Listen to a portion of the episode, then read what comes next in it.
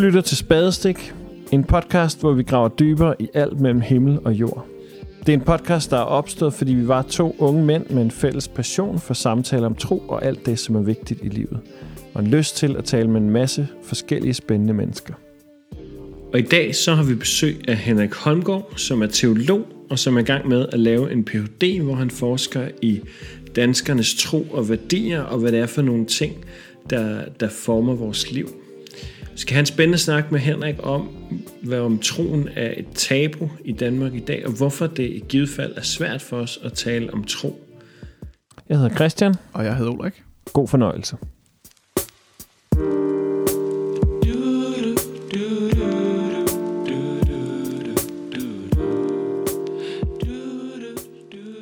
Jamen, velkommen til, Henrik Holmgaard. Øhm, vil du ikke starte med lige at sige lidt om, hvem du er og hvad du laver? Jo, tak, og øh, tusind tak, fordi jeg må være med på øh, Spadestik. Øhm, jamen altså, det er jo sådan et, det er jo, det er jo et omfattende spørgsmål, kan man sige, ikke? men øh, jeg, jeg er jo bosat i Aalborg, og som min øh, accent sikkert godt kan indimellem, når jeg bliver begejstret. Den, er, den afslører dig. Den kan afsløre mig. øhm, der har jeg boet i 20 år efterhånden. Mm. Jeg har været præst i, øh, i 15 år af dem. Og så har jeg øh, de seneste halvandet år arbejdet med sådan to ting. Øh, det ene er at være med til at skabe øh, sådan læringsfællesskaber med dannelse og teologisk læring for kommende præster. Mm. Det vil sige sådan primært unge mennesker, der læser på universitetet, læser teologi, som måske skal være præster, det skal de i hvert fald finde ud af. Øh, men det der med at finde ud af, om man skal være præst, det hænger også tæt sammen med praksis, og det, det er oftest ikke, det er ikke en selvfølge, at man, øh, man er involveret med praksis, når man mm. læser teologi. Så, så det der med sådan, at hvis man skal være en god præst, så skal man også følges med en god, prakt, øh, god præst. Ikke? Mm. Så, så det, øh, det sted, hvor vi gør det, det er noget, der hedder Studiecenter for Menighedsbaseret Teologi. Og det er, sådan, og det er jeg ret begejstret for, at vi har sådan fællesskaber i Aalborg og i Aarhus og i Syddanmark og her i København. Og så den anden halvdel af min tid, der er jeg i gang med et øh, forskningsprojekt som phd studerende hvor øh, sådan kort, kort sagt, så handler det om danskernes tro og mm. øh, frikirkernes identitet. Øh, og det er sådan den, den korte mm. udgave af det. Øh, det kan, meget kort. Det kan lynhurtigt blive meget langt også. det er vi slet ikke i tvivl om. ja, og øh, det er jo sådan primært i dag den første del af din, øh, af dit forskningsprojekt, vi sådan skal prøve at dykke lidt ned i. Vi skal prøve at dykke lidt ned i det der med danskernes tro. Um, og overskriften for i dag, det store spørgsmål, det er egentlig, hvorfor er troen et tabu? Og det er jo sådan et spørgsmål, som man kan stille et spørgsmål til før. Det er nemlig, er troen overhovedet et tabu i Danmark i 2020? Og det tænker jeg, det kunne du starte med at, at lede os lidt ind i. Mm. i uh, Jamen, jeg tror, ekspert. Ja, ja, ja, som ekspert, så vil jeg... Øh, jamen, jeg synes egentlig, man skal begynde med at definere tabu. Mm. Altså, det bliver vi noget, altså, jeg ved ikke, om I sådan har i andre udsendelser har defineret, hvad, det, hvad det egentlig det har I egentlig ikke. Altså, fordi det er jo sådan et, et ord, som vi, øh, vi bruger det på en bestemt måde på dansk, og, og grunden til, at jeg har lavet den her overskrift, der, der ligger nok også en eller anden øh, ja. betydning i det, men altså, men ordet, det, det, er jo sådan et, et, det er jo sådan et fremmedord, det er jo et polynesisk ord for, øh, for offerhandlinger, der er hemmelige, eller sådan mm. religiøse handlinger, der er hemmelige, som man ikke må tale om. Mm. Så, de, så der er sådan knyttet et forbud til. Mm. Og da vi sådan begyndte at snakke om den her episode her, jeg skulle være med, så var jeg også sådan lidt forbeholden overfor, om det her det i virkeligheden er, kan man tale om det som et tabu, for eksempel. Mm. Så, så jeg tænker også, hvad, hvad ligger I i det her begreb uh, tabu, når det er sådan det, I vælger at, uh, at knytte på i forhold til danskernes tro? Oh, jamen, jeg tænker lidt, øh, for, for mig så er tabu jo nogle af de her ting, som går usagte hen, altså som vi, vi ikke vil have kommer ud om os selv. Øh, så i forhold til tro og tabu, så tænker jeg meget, det, det er, når vi begynder at holde, holde troen hemmelig. Altså når folk spørger, jamen, hvad, hvad bruger du så din weekend på? Så siger vi i hvert fald ikke, at vi går i kirke, fordi vi vil ikke nævne, at vi er, at vi er kristne. Så det er mere, det er sådan den slags, øh, den slags tabu, jeg tænker det som. Hmm. hmm. Jeg tænker nok også sådan, bare sådan lidt mere generelt for, for den almindelige dansker, at, at det bare er svært at, at tale om tro. Jeg så sådan en eller anden undersøgelse om, at når, når danskere sådan skulle sige, hvad er, det, hvad er det, der er deres største tabu? Og der tror jeg, at de tænker, hvad er det, vi har sværest ved at tale om? Mm. Det er også sådan, jeg tænker, at tabu, det er det, som er sværest for os at tale om, og det vi helst ikke vil tale om. Så nævner de, øh, troen kommer ind på andenpladsen, så vidt jeg husker. Øhm, kun overgået af psykiske lidelser. Sådan. Og sex, den er, det kan vi sagtens tale om. Så der er ingen problem. Jamen, jeg, jeg tror også, det, det er netop det der med, der er sådan en eller anden, øh, en eller anden skælden imellem, mm. om, det, om det er, kan vi kalde det for et tabu. Fordi som, som du siger, så, så tror jeg også, der er noget med, øhm, det der med, at der er ikke ligefrem et forbud mod at tale mm. om tro. Det er ikke sådan, fordi det er, for, det er ikke et tabu i vores samfund, at mm. det må du ikke. Men som, øh, som det også bliver nævnt af det med, at det kan også godt være svært at tale om det. Og det måske er det egentlig noget andet. Øh, og det, jeg tror også, det her, det, det kan måske knytte lidt sammen med, når vi snakker om danskerne her. Altså fordi for ja. hvem er det, det er tabu? Øh, mm. Når vi så, så, så bruger vi den, den store brede kategori af danskerne. Men så bliver vi nok også nødt til sådan at prøve at definere lidt mere, hvem er det, de danskere egentlig er? Gælder det for alle danskere og så videre? Det tror jeg egentlig måske kunne være sådan en måde at, at gå til det på. Det er også der, måske, hvor min interesse i virkeligheden, den, den ligger det her med at prøve at forstå danskernes tro. Mm. Og hvad det, den, den mangfoldighed, det, det i virkeligheden er. Fordi på den ene side, så, så, så er vi sådan, vi vil, vi vil måske kategorisere danskerne som nogen, der har svært ved at have sprog for det åndelige, eller mm. det kan også, måske kan man lige frem møde folk, der, der vil synes, det simpelthen er dumt. Altså, det er simpelthen, det, det, altså, det, det er mindre begævelse, hvis ikke man kan, mm. altså, jeg, jeg tror ikke, jeg ved, eller hvordan man nu sådan kan, mm.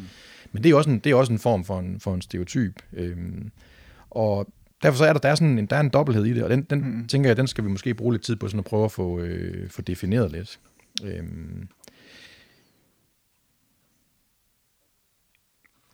Yep. Du ligner, du vil sige noget mere. Jamen, det er sådan, jeg, nu, jamen, jeg, nu, altså, det er så, nu kan jeg jo starte med rants. så bare, øh. jeg, jeg tror godt, du må godt starte med at rante lidt. Så, øh, så kan det være, at vi afbryder dig. Ja. Jeg, jeg, jeg synes, det kunne være, være interessant at begynde med at prøve at klassificere danskerne lidt. Mm. Ud fra nogle af de undersøgelser, som vi har om, mm. altså, hvad, hvem er det, danskerne er, og hvad, hvad karakteriserer deres, øh, deres tro, for eksempel. Øh, jamen altså siden, siden år 2000, siden sådan år 1000 så, er der, så har der egentlig været en, en række af undersøgelser af danskernes tro. Jeg ved ikke, om sådan år 1000 på en eller anden måde satte, satte noget i gang omkring, nu skulle vi sådan prøve at forstå os selv i, øh, i de nye årtusinder osv., og, og både på øh, Københavns Universitet og i Aarhus øh, på Universitetet, der var der, der blev nedsat nogle forskellige centre, der ligesom skulle kigge på, på tro og mm. religion og øh, mangfoldighed og så videre i, i det nye årtusind. Og det er der kommet en række forskellige sådan undersøgelser ud af. Øh, og en af, de, en af de seneste, som er sådan koblet sammen med, med den her europæiske værdiundersøgelse, som er i, bliver lavet i Europa, hvor man sådan sammenligner værdier. Jeg tror, man har gjort det lige siden 80'erne, hvor man sådan har mm. spurgt igen og igen befolkningen sådan med, med jævne mellemrum, hvad, hvad der sådan alle mulige forskellige områder af deres liv, hvordan er deres værdier. Og der, der spørger man også ind til, øh, ind til religion. Og der, der, er det, der er det meget interessant at se sådan den der kategorisering af forskellige mm. danskere. Der, der, der, der er ligesom sådan seks forskellige sådan kohorter, sådan grupper, der ligesom bonger ud. Øh, og jeg tror, at de, hvis vi, hvis vi sådan lige bare hurtigt sådan lige går igennem dem, så tror jeg, vi vil se mm. noget omkring, at øh, der er nogle af, nogle af dele af danskerne, hvor, hvor tro er noget, øh, der er det i hvert fald ikke et tabu, tror jeg. Mm. Øh, og så kan, vi, så kan det være, at, at øh, vi kan blive klogere på, hvad det betyder, hvis det er et, øh, et tabu. Sidder du og fimler med din iPad for at finde det frem? Jamen, jeg, jeg, havde lige, øh, jeg havde lige fundet øh, dokumentet der, hvor... Øh. Men mens du fimler, så kan jeg sige, at jeg, altså, nu bliver også helt kaffe op her. Det, der, der går lidt pausestemning i den. uh, men jeg, jeg har tit hørt det der med, at folk, uh, i hvert fald kristne, siger, at man ikke kan snakke med, med danskere om tro, men jeg tror uh, egentlig nærmere, jeg altid har haft den modsatte uh, oplevelse med det. Det kan godt være, fordi jeg har været i nogle andre sociale sådan, settings, men igennem alt det, det, jeg har lavet, de organisationer, jeg har været en del af, så synes jeg altid, om folk har været kristne eller ej, at det har været noget af det nemmeste i verden at begynde at snakke med, om folk med, med åndelighed, om spiritualitet. Især nok, fordi jeg havde meget sammen med unge mennesker. Altså, der, der er ikke langt ned til tanker om spiritualitet.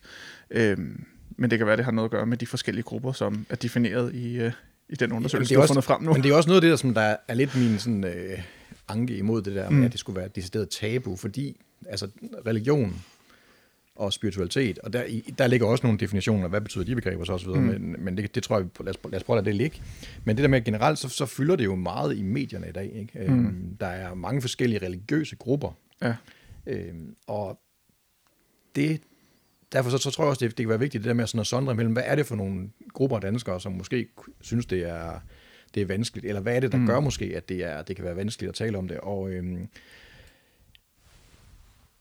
den her seneste undersøgelse omkring danskernes værdier, som, øh, som hedder Usikker Modernitet, Fedt. Ja, fedt ord. den, den klassificerer danskerne i... Beklager. den, den klassificerer sådan seks forskellige grupper.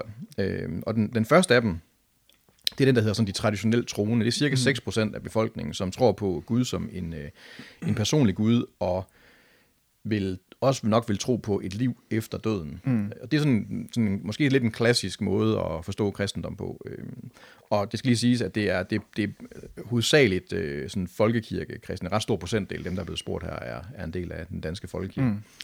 Så, så kommer der den næste gruppe, det er dem, der man kalder individualistiske traditionelle, og det er folk, der tror på Gud, også øh, som en personlig Gud, øh, ikke, som en, øh, ikke som en åndelig kraft, men mm. Det varierer meget i forhold til, hvad for nogle andre dogmer, de ligesom, for eksempel det her med livet efter døden, det, det er ja. lidt mere øh, sådan selektivt, hvorvidt de ligesom øh, tror på det. Ja. Og så kommer der en, øh, man kan sige sådan, så, så der er sådan den første gruppe af de, de to første her, altså de traditionelle og de individuelle, individualistiske traditionelle, det kunne man mm. måske godt se som en samlet gruppe, som, ja. som på en eller anden måde sådan er inden for den klassiske skive, mm. eller traditionelle øh, kristne skive. Ikke? Så må, kom, ikke, må ikke det er mange af dem, der også sidder øh, på kirkebænken, både i, i fri- og folkekirker, sådan en, øh, en given søndag. Ja, men undersøgelsen siger ikke noget om, hvorvidt de, de har svært ved, eller let ved at tale om deres tro, for eksempel. Nej, overhovedet ikke. øh, men den næste gruppe, der kommer, er, er, kunne måske være lidt mere interessant. Øh, der er en gruppe, der hedder, man kalder alternativ gudstroen. Det er 24 procent mm. af befolkningen, som er, øh, som tror på, at øh, tror på en åndelig eller en guddommelig kraft, Ja. men de tror ikke på en personlig Gud. Mm. Og 56 procent af dem, de tror også på en eller anden form for liv efter, efter døden. Mm. Og så er der den anden gruppe, som man kalder spirituelle. Og de tror på en åndelig kraft, men ikke på nogen Gud.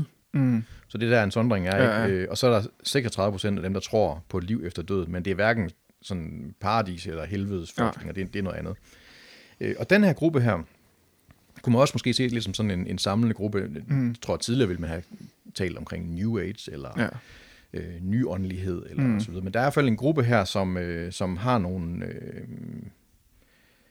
jamen, som har nogle, nogle forestillinger omkring verden, som er, hvor religion spiller en stor rolle, mm. og som er væsentligt anderledes end øh, klassisk kristendom, Ja. for eksempel. Er, ikke? Og så er der den sidste gruppe, at sådan, af sådan et sidste par, kunne man sige, som er de er-religiøse, det er cirka 10%, og de irreligiøse. Mm. Og forskellen på er-religiøse og irreligiøse, den her undersøgelse, det er, hvor altså, de er-religiøse er dem, som man måske kunne kalde sådan øh, agnostikere. Altså, mm. de, de tror ikke på noget, men de vil ikke afvise, at der ikke er noget. Nej.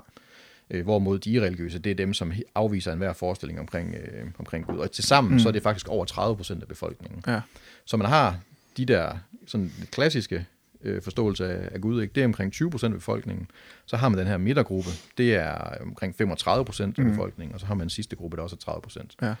Øh, og det er jo sådan, de, de, her, de her forskellige øh, grupper, den her, de repræsenterer meget, meget forskellige tilgang til, øh, til tro, helt fra mm. afvisningen af det, og Ja. hvor, hvor man måske vil sige, det er simpelthen for dumt at, øh, at, at tro på noget. Og det er klart, hvis man, hvis man møder den gruppe, og der ikke er en nysgerrighed på Mm. det her med tro, så, så, så, så, så kunne et tabu mm. omkring det måske godt opstå. Jeg tror, det du siger, det er egentlig også ret vigtigt, det her med nysgerrighed. Øhm, for da du sagde det, så var lige noget, der ringede i mit hoved. Jeg tror også meget, det er det, som jeg har oplevet med, med de folk, som jeg har snakket med, at det er ikke altid, at de selv er interesseret i tro, eller har lyst til at være troende, men, men min oplevelse er generelt, at danskere er, og nu siger jeg danskere som en stor generalisering, men at danskere er meget nysgerrige på, på folk, som lever et andet liv, eller som tror noget andet, eller som har andre holdninger. Øhm, det er meget sjældent, jeg, jeg har oplevet nogen, som bare ligesom lukker i, når man siger, at man er kristen, og ikke vil snakke med en. Der er altid en eller anden nysgerrighed, sådan, Nå, okay, men hvad tænker du, og hvad betyder det for dig? Øhm, så jeg tror måske netop i, i nysgerrigheden er der noget, noget vigtigt. Jamen, jeg tror, der vil være mange præster, som oplever, at der er sket en ændring. Mm. Altså, som har været præster måske igennem de seneste 25 år, som vil sige, at der er sket en ændring, en opblødning, vil man sige. Mm. Øh, sådan, jeg tror, i nogle frikirkekredse vil man gerne tale om, at danskerne er blevet søgende. Det, det er jeg faktisk lidt mere tvivlsom overfor. Øhm, der er ingen tvivl om, at der er en, en nysgerrighed og en åbenhed. Men om det sådan er en aktiv søgen, mm. hvor man vågner op om morgenen og tænker, nu skal jeg finde svaret på det hele. Det er jeg faktisk mere tvivlende overfor. Jeg synes ikke, der er nogen data, der, der indikerer det. Man kan selvfølgelig mm. altid finde mennesker, som vil sige om sig selv, jeg er, jeg er søgende. Mm. Øh, og det kan måske også noget at gøre med, hvad for en gruppe af de her, øh, man ligesom hører til i de der Mm. værdiundersøgelser. Øh, men sådan at, gøre, at karakterisere danskerne som søgende, det, det tror jeg, jeg vil være forsigtig med. Ligesom det der med at sige, at danskerne, at de har et tabu omkring tro. Det er jo altid øh. svært at generalisere over alle danskerne, ja. ikke? På den måde. Ja, men hvis man så skulle prøve at sige, der, der kunne måske godt være noget, som indikerede det her, øh, det her tabu, ikke? så, mm. så øh, hvis man dykker lidt mere ned i, i nogle af tallene, så er der andre undersøgelser, hvor man har sådan gået mere øh, kvalitativt til det, hvor man mm. sådan har talt mere omkring danskernes liv, og hvordan de øh, forstår ting og så videre. Ikke bare fået dem til at krydse noget af i et spørgeskema. og så, så er der jo, øh, der er en, øh, en, en kvindelig forsker, der hedder Iben Krogsdal, som mm. for, øh, ja, det er snart ved at være 10 år siden, udgav en bog, bog der hedder De Måske Kristne, mm. som prøver sådan at spørge lidt til, hvad er det egentlig, øh, den, sådan den generelle forståelse af, af troen, hvordan, den, hvordan, har den, øh, hvordan har den egentlig forandret sig.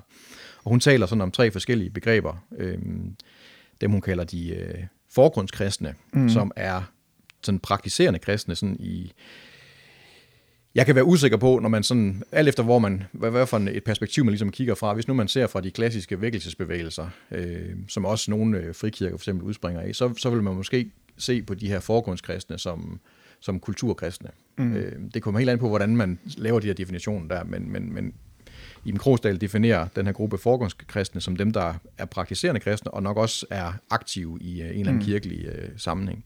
Så er der de baggrundskristne, man kan også kalde dem de kulturkristne, dem som er det af navn, men er meget, meget langt væk fra, uh, fra religionen, og mm. hvor præsterne og kirken i virkeligheden er sådan blevet vikaren for troen. Ja det er noget, det har vi folk til at tage sig af. Det er ikke noget, vi skal beskæftige os med. Det kan godt være, at vi dukker op, når, når vi har et barn, der skal, der skal døbes, mm. eller, eller vi, skal, vi skal vise.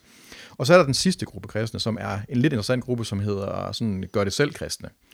Do it yourself. øh, som er meget religiøst engageret, ja. men ikke ønsker, at institutionen den skal blande sig i, hvordan troen den ligesom skal defineres. Ja. Øh, og det tror jeg egentlig kunne... Øh, altså, der er i hvert fald nogen her, vil jeg vil være med mit gæt, som faktisk ikke har et oplever det her med tro som, mm. som et tabu. Mm. Men de vil, de vil helst øh, have lov til at ligge og rode med det selv, eller, ja. eller rode med det sammen med nogle ligesendende, som de selv vælger. Det der med, at det sådan skal puttes ind i en bestemt ramme, mm. og man skal bekende sig til noget bestemt, og det er en præst, der bestemmer det, eller det er en bestemt tradition, der bestemmer det, det, det vil de gerne have sig frabedt. Mm. Øhm, så kan man sige, at den der midtergruppe der, de, øh, de baggrundskristne, jamen der, der kunne måske være noget, der er sådan hvis, hvis det er noget, der, der man ligesom har ansat en vikar til at tage sig af troen, mm. så er det ikke sikkert, at tro, det er faktisk noget, man taler ret meget om. Øh, det er ikke sikkert, at det spiller en, en, en særlig stor rolle. Mm. Øhm, men det er heller ikke sikkert, at det gør det for dem, der er forgrundskristne. Det kan også godt være, at det er sådan en noget, der, der er koblet sammen med at gå i kirke. Ja. Det behøver sikkert at være noget, der nødvendigvis flyder ud i hele livet. Mm. Og grunden til, at jeg siger det, det er, fordi der er en anden undersøgelse, som blev lavet øh, af Københavnernes tro, hvor man sådan, sådan. prøvede at zoome helt ind. Ja. Øh, og og dem, dem, det var egentlig sådan, det, det er en, en, en forsker, der hedder Ina Rosen, mm. øh, som, øh, som har, der har undersøgt øh, det her med påstanden om, at danskerne er det mest sekulære mm. øh, land i verden.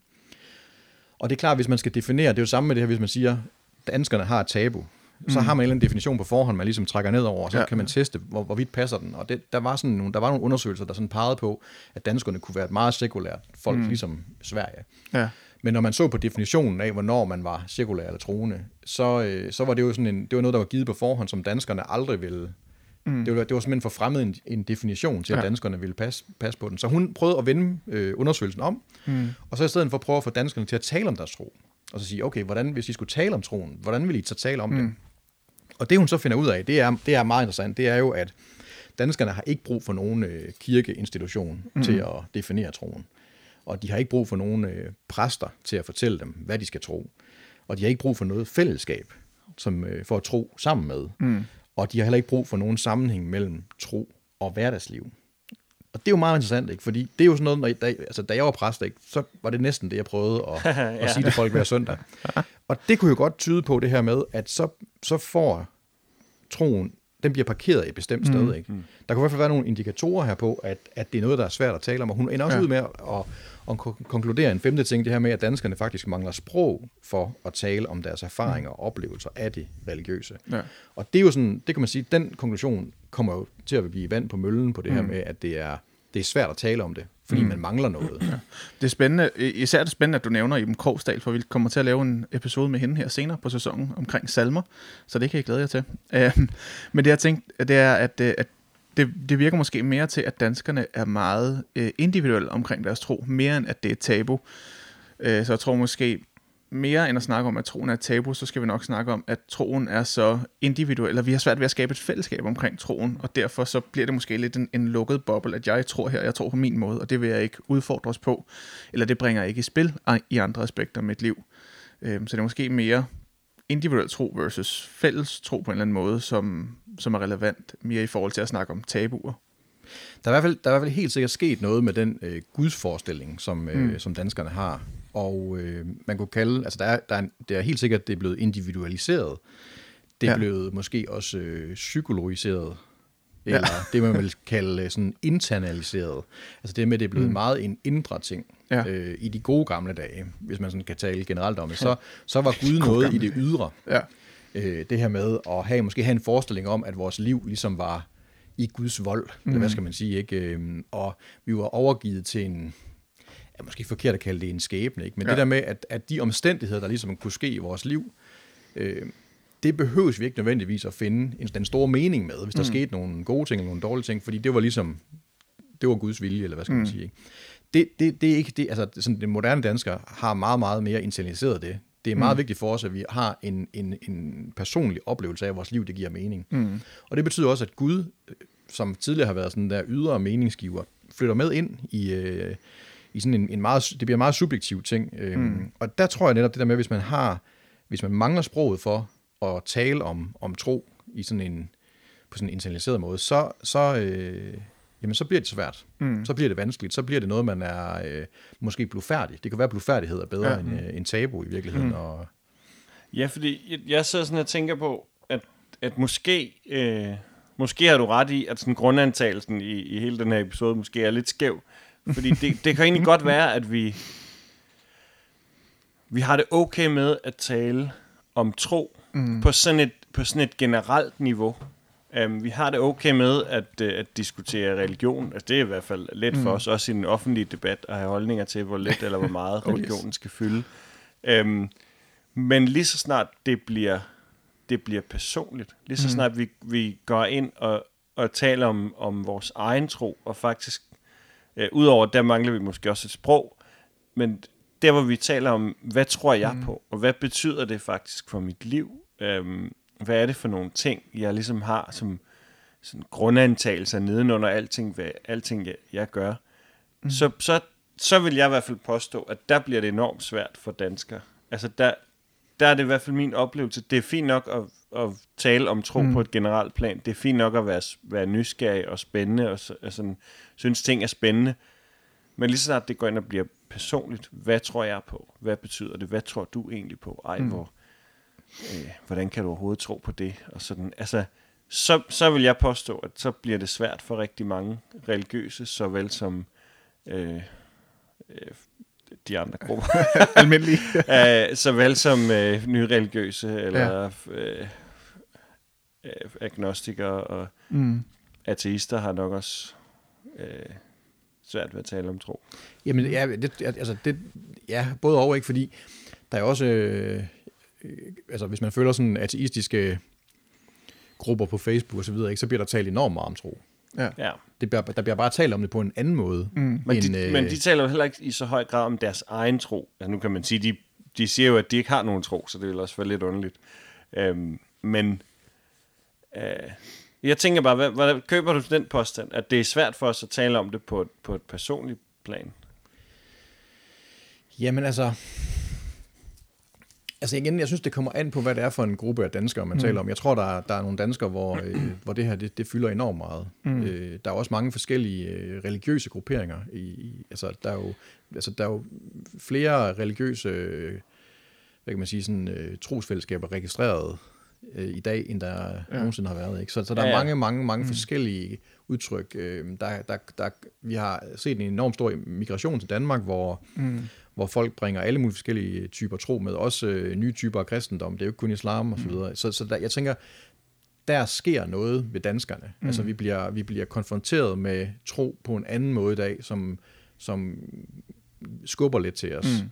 hvor den der samtale, den kommer i gang. Ja. Øhm, så så, jeg, jeg, så, jeg, så jeg, jeg tror, jeg vil være forsigtig med det der med at, og, øhm, Altså, jeg tror, jeg hellere vil tale om, der, der kan være en blufærdighed, og der kan være mm. måske et, øh, et, et, altså et manglende ordforråd til at sætte mm. ord på, øh, på de her oplevelser. Ja. Øhm, der er jo sådan, der er undersøgelser, der viser, at 50 procent af, af befolkningen, de har sådan, de har sådan nogle religiøse, transcendente mm. øh, oplevelser. Noget, der kommer ligesom udefra på ind mm. i deres verden. Ikke?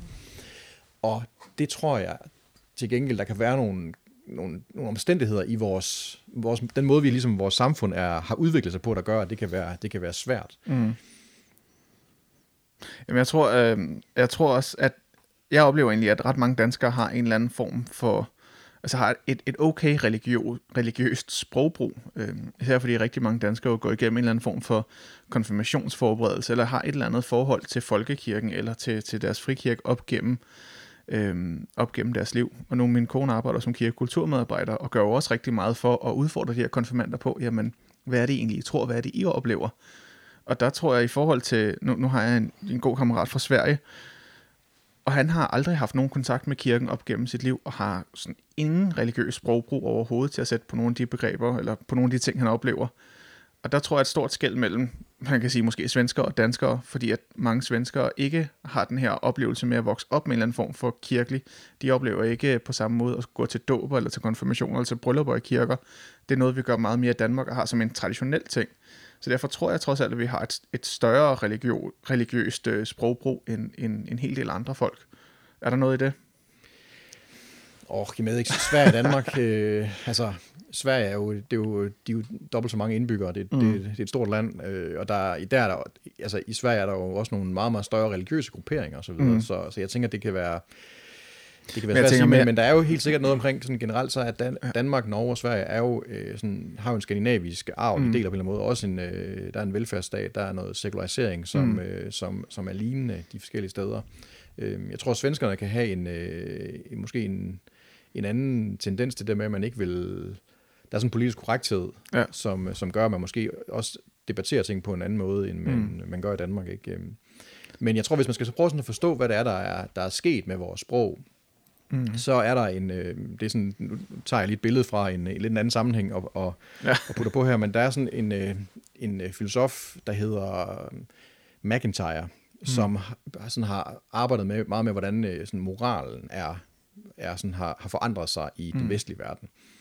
Og i øh, en af sådan hans hovedværker, der hedder After Virtue, der, der indleder han bogen med sådan at beskrive, at vi skulle prøve at forestille os, det er sådan en form for en lignelse af mm. analogi, og sådan, hvor, hvor han sådan siger, prøv at forestille jer, at vi lever i et samfund, hvor øh, den øh, naturvidenskabelige metode, som vi har, og hvor, hvor igennem vi forstår alting i vores verden, den lige pludselig, på grund af en eller anden meget, meget stor katastrofe, mm. så forsvandt den viden, vi har. Øhm, og efterfølgende den her katastrofe, så, bliver der, så kommer der en, øh, en regering og, en, og et styre i vores land, som øh, fjerner de resterværende øh, forskere og videnskabsmænd og brænder mm. bøgerne mm. og så videre og så videre. og så sker der lige pludselig et oprør, hvor mm. den her regering den bliver fjernet.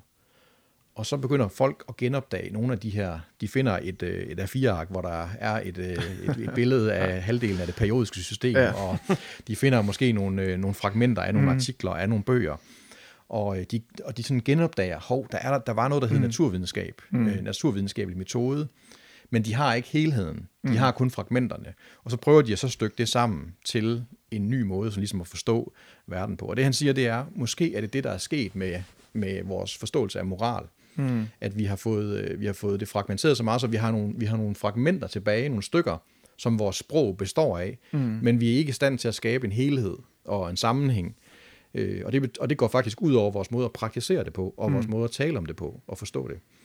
Og øhm, spørgsmålet er jo, om man egentlig kunne tage det her billede og overføre det på den her måde, som vi egentlig øh, forstår øh, religion eller tro. Mm.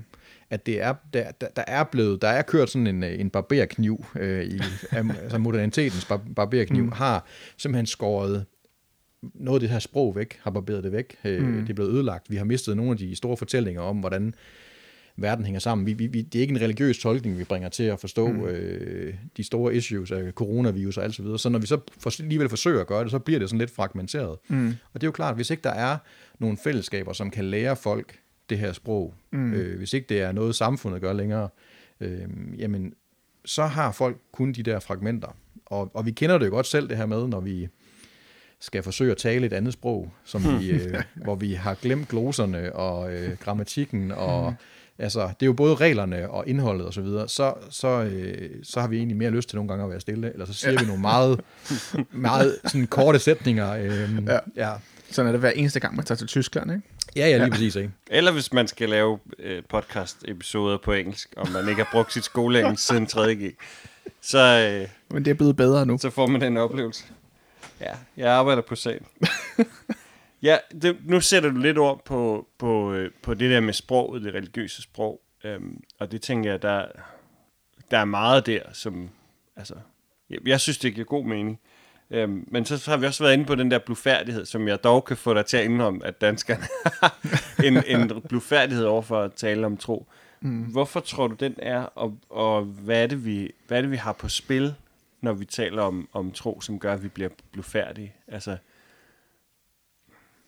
Jamen, hvis, hvis det er rigtigt det her med, at troen er blevet internaliseret, og det er blevet en, øh, en, en meget subjektiv ting, og øh, vi måske har nogle erfaringer, men vi har svært ved at sætte ord på dem, fordi vi har, altså, hvis vi har mistet, vi har kun fragmenter af sproget tilbage, for eksempel, og så videre, ikke? Øh, og, og hvis det er sådan, at folk i virkeligheden ikke oplever, at, at kirken er det fællesskab, der giver dem det sprog, mm. øhm, de oplever ikke, at kirken den er relevant. Jeg, jeg, jeg tænker, der er jo nogle gode eksempler på det her. Altså Charlotte Rørts, øh, den er nordjyske journalist, som mm. har mødt Jesus og har skrevet nogle bøger om det, giver jo, øh, giver jo egentlig stemme til, en, både med hendes egen historie, men også med mange af de her mennesker, som har henvendt sig, mm. og de historier, hun har ligesom har udgivet, at de faktisk oplever, at kirken er simpelthen ikke det fællesskab, der er i stand til at hjælpe mm. dem med at sætte, øh, sætte ord på det her. Og jeg tror, altså sprog og fællesskab er knyttet tæt sammen. Altså mm. den eneste måde, vi lærer at tale rent på, det er jo ved, at vi har nogle forældre, der kan tale sproget, og der er ja. hjemme mm. i det.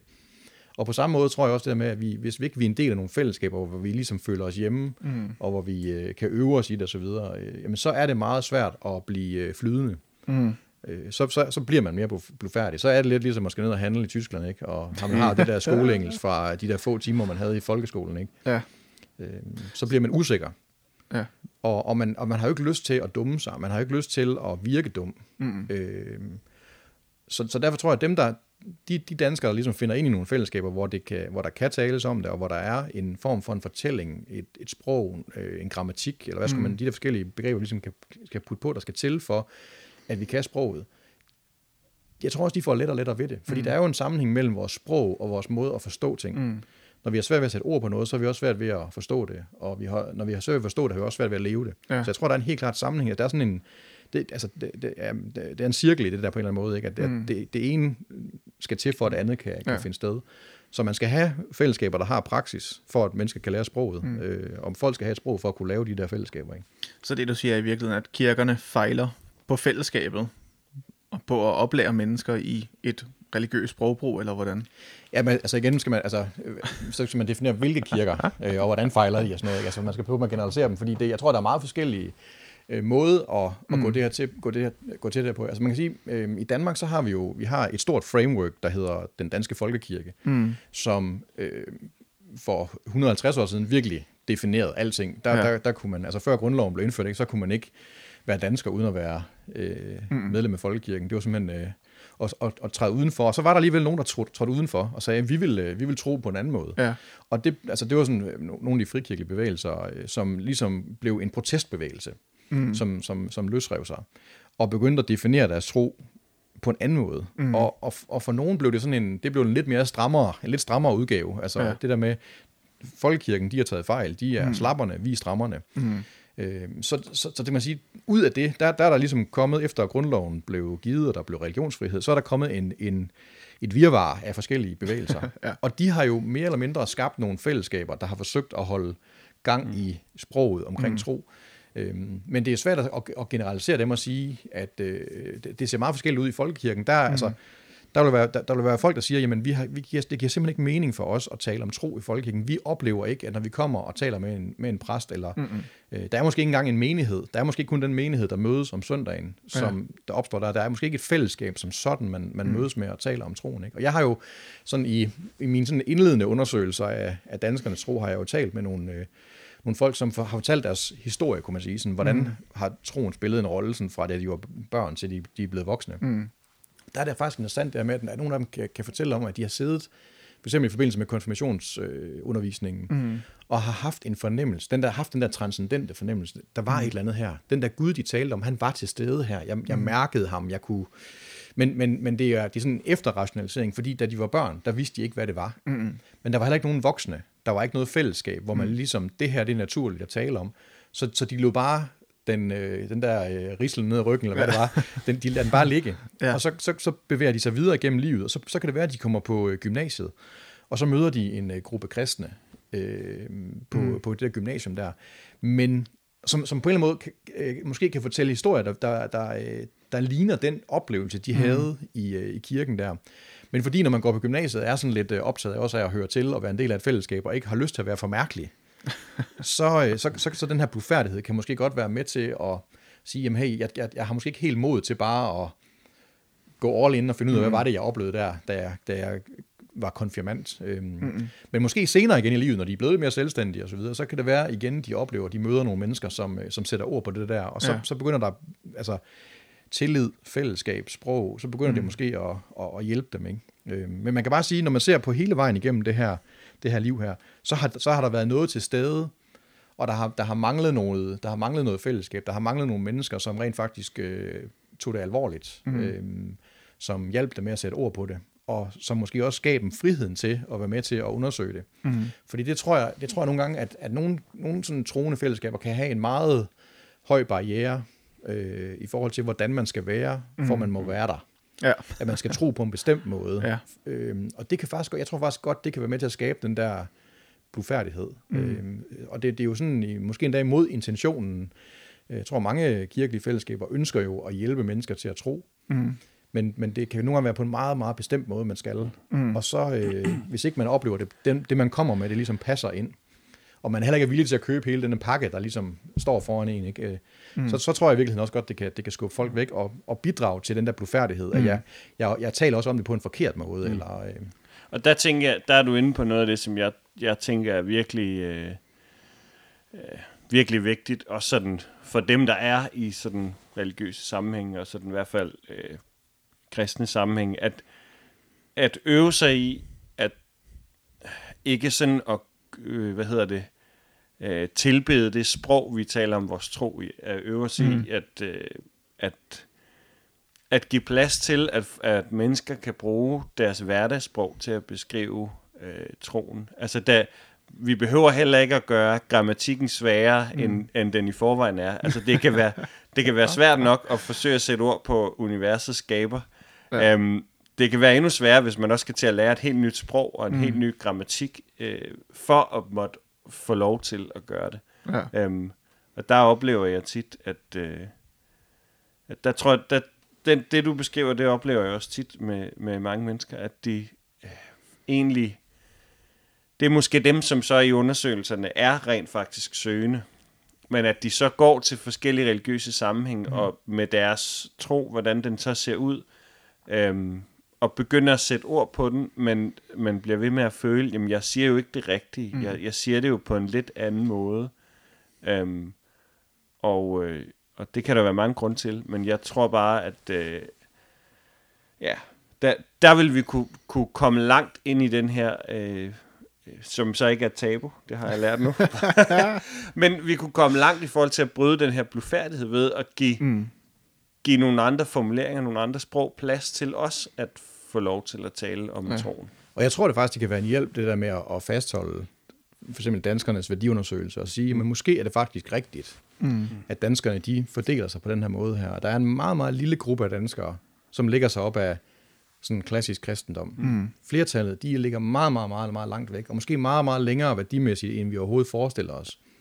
Og hvis det virkelig er, hvis det virkelig er sandt, at der er nogen, som, som på en eller anden måde har nogle, nogle overbevisninger, som ligger tæt på, for eksempel, hvis nu vi tager en, en, en frikirke, ikke? hvis der, man har nogle bevisninger, der ligger tæt på en, en frikirke for eksempel, jamen så, så, så, så har den gruppe, de har måske nemmest ved at lære sproget. De har måske noget sprog mm. med mm. i forvejen, øh, hvis de er... Øh, det, kan, altså, og, og det kan være, at, at altså, det her med at lære sprog, det er jo også en socialisering. Mm. Og socialisering, det tager enormt lang tid. Altså man skal have lov til at øve sig. Øh, hvis man har børn, så ved man jo, hvor lang tid det, det, det tager. Hvor meget der skal eksperimenteres rundt om, øh, om, om, om køkkenbordet, når man sidder og spiser mad, med hvordan spiser man på den rigtige måde. øhm, Og øh, i starten så er der mad ud over det hele, og så Oh, bliver, yes. du ved, man, centre, man, man prøver at få det centreret omkring tallerkenen og så videre. Og det er en, det er en, det er en enorm lang, lang proces, ikke? Øhm, Hvor langt er og, du selv nået i den, Henrik? nu har jeg børn på 11 og 13. De er ved at holde sig til tallerkenen. ja, lige præcis. Men tænker også, hvad, hvad så med, øh, med dem, der nu sidder og lytter med, og egentlig føler sig lidt blufærdige over for deres, øh, for deres egen tro eller for deres egen sprog? Hvordan kan man hvordan kan man komme i gang med at blive mere komfortabel med sit sprogbrug? Er der noget, man kan gøre for at, mindsket den her blufærdighed i, sit eget, øh, i sin egen tro? Jamen, det er jo at tale om det. Altså, det, er jo, det, det er jo det, man får at vide i skolen, når man skal, da, vi, da vi skulle lære tysk, ikke? så var det at tale tysk. Ja. Øh, Det er at bruge sit uh, sprog, og det er jo også i virkeligheden at lytte til, til andre, der bruger det. Ikke? Altså, mm. Mine børn er betydeligt bedre til engelsk på, øh, på det klassetrin, de er nu, end jeg Ja. var. Øh, Og det har noget at gøre med, at de er meget mere omgivet af, mm. af engelsk kultur. Mm. Så jeg tror, det er det med, hvis man gerne vil øh, blive, øh, blive en, øh, hvad kan man sige, øh, blive flydende, øh, tale flydende, eller blive, blive bedre til at tale, så, så er der noget med at, at øve sig. Mm. Og det er jo både at, at, at prøve at formulere, hvad, hvad tror man selv på, men også mm. at lytte til andre, og måske være, jamen, læse noget, og mm. øhm, jamen, lytte til et podcast som Spadestik, for eksempel. Ja. God, god anbefaling. Jeg, øh, jeg tænker, vi er ved at være nået til vejs ende. Mm-hmm. Øhm, og inden vi slutter, så plejer vi at have sådan øh, en eller anden udfordring, man kan tage med sig i den kommende mm. uge. Øhm, og det kunne være sjovt at spørge dig, er der et eller andet, vi kan gøre, en eller anden handling, vi kan gøre, øh, et eller andet, vi kan udfordre os selv på i den kommende uge, for at, øhm, for at bryde vores blufærdighed omkring at tale om tro? Så det er et godt råd til at bryde tabuet. Ja, Ja, som ikke findes, men som dog alligevel... Øh, præcis.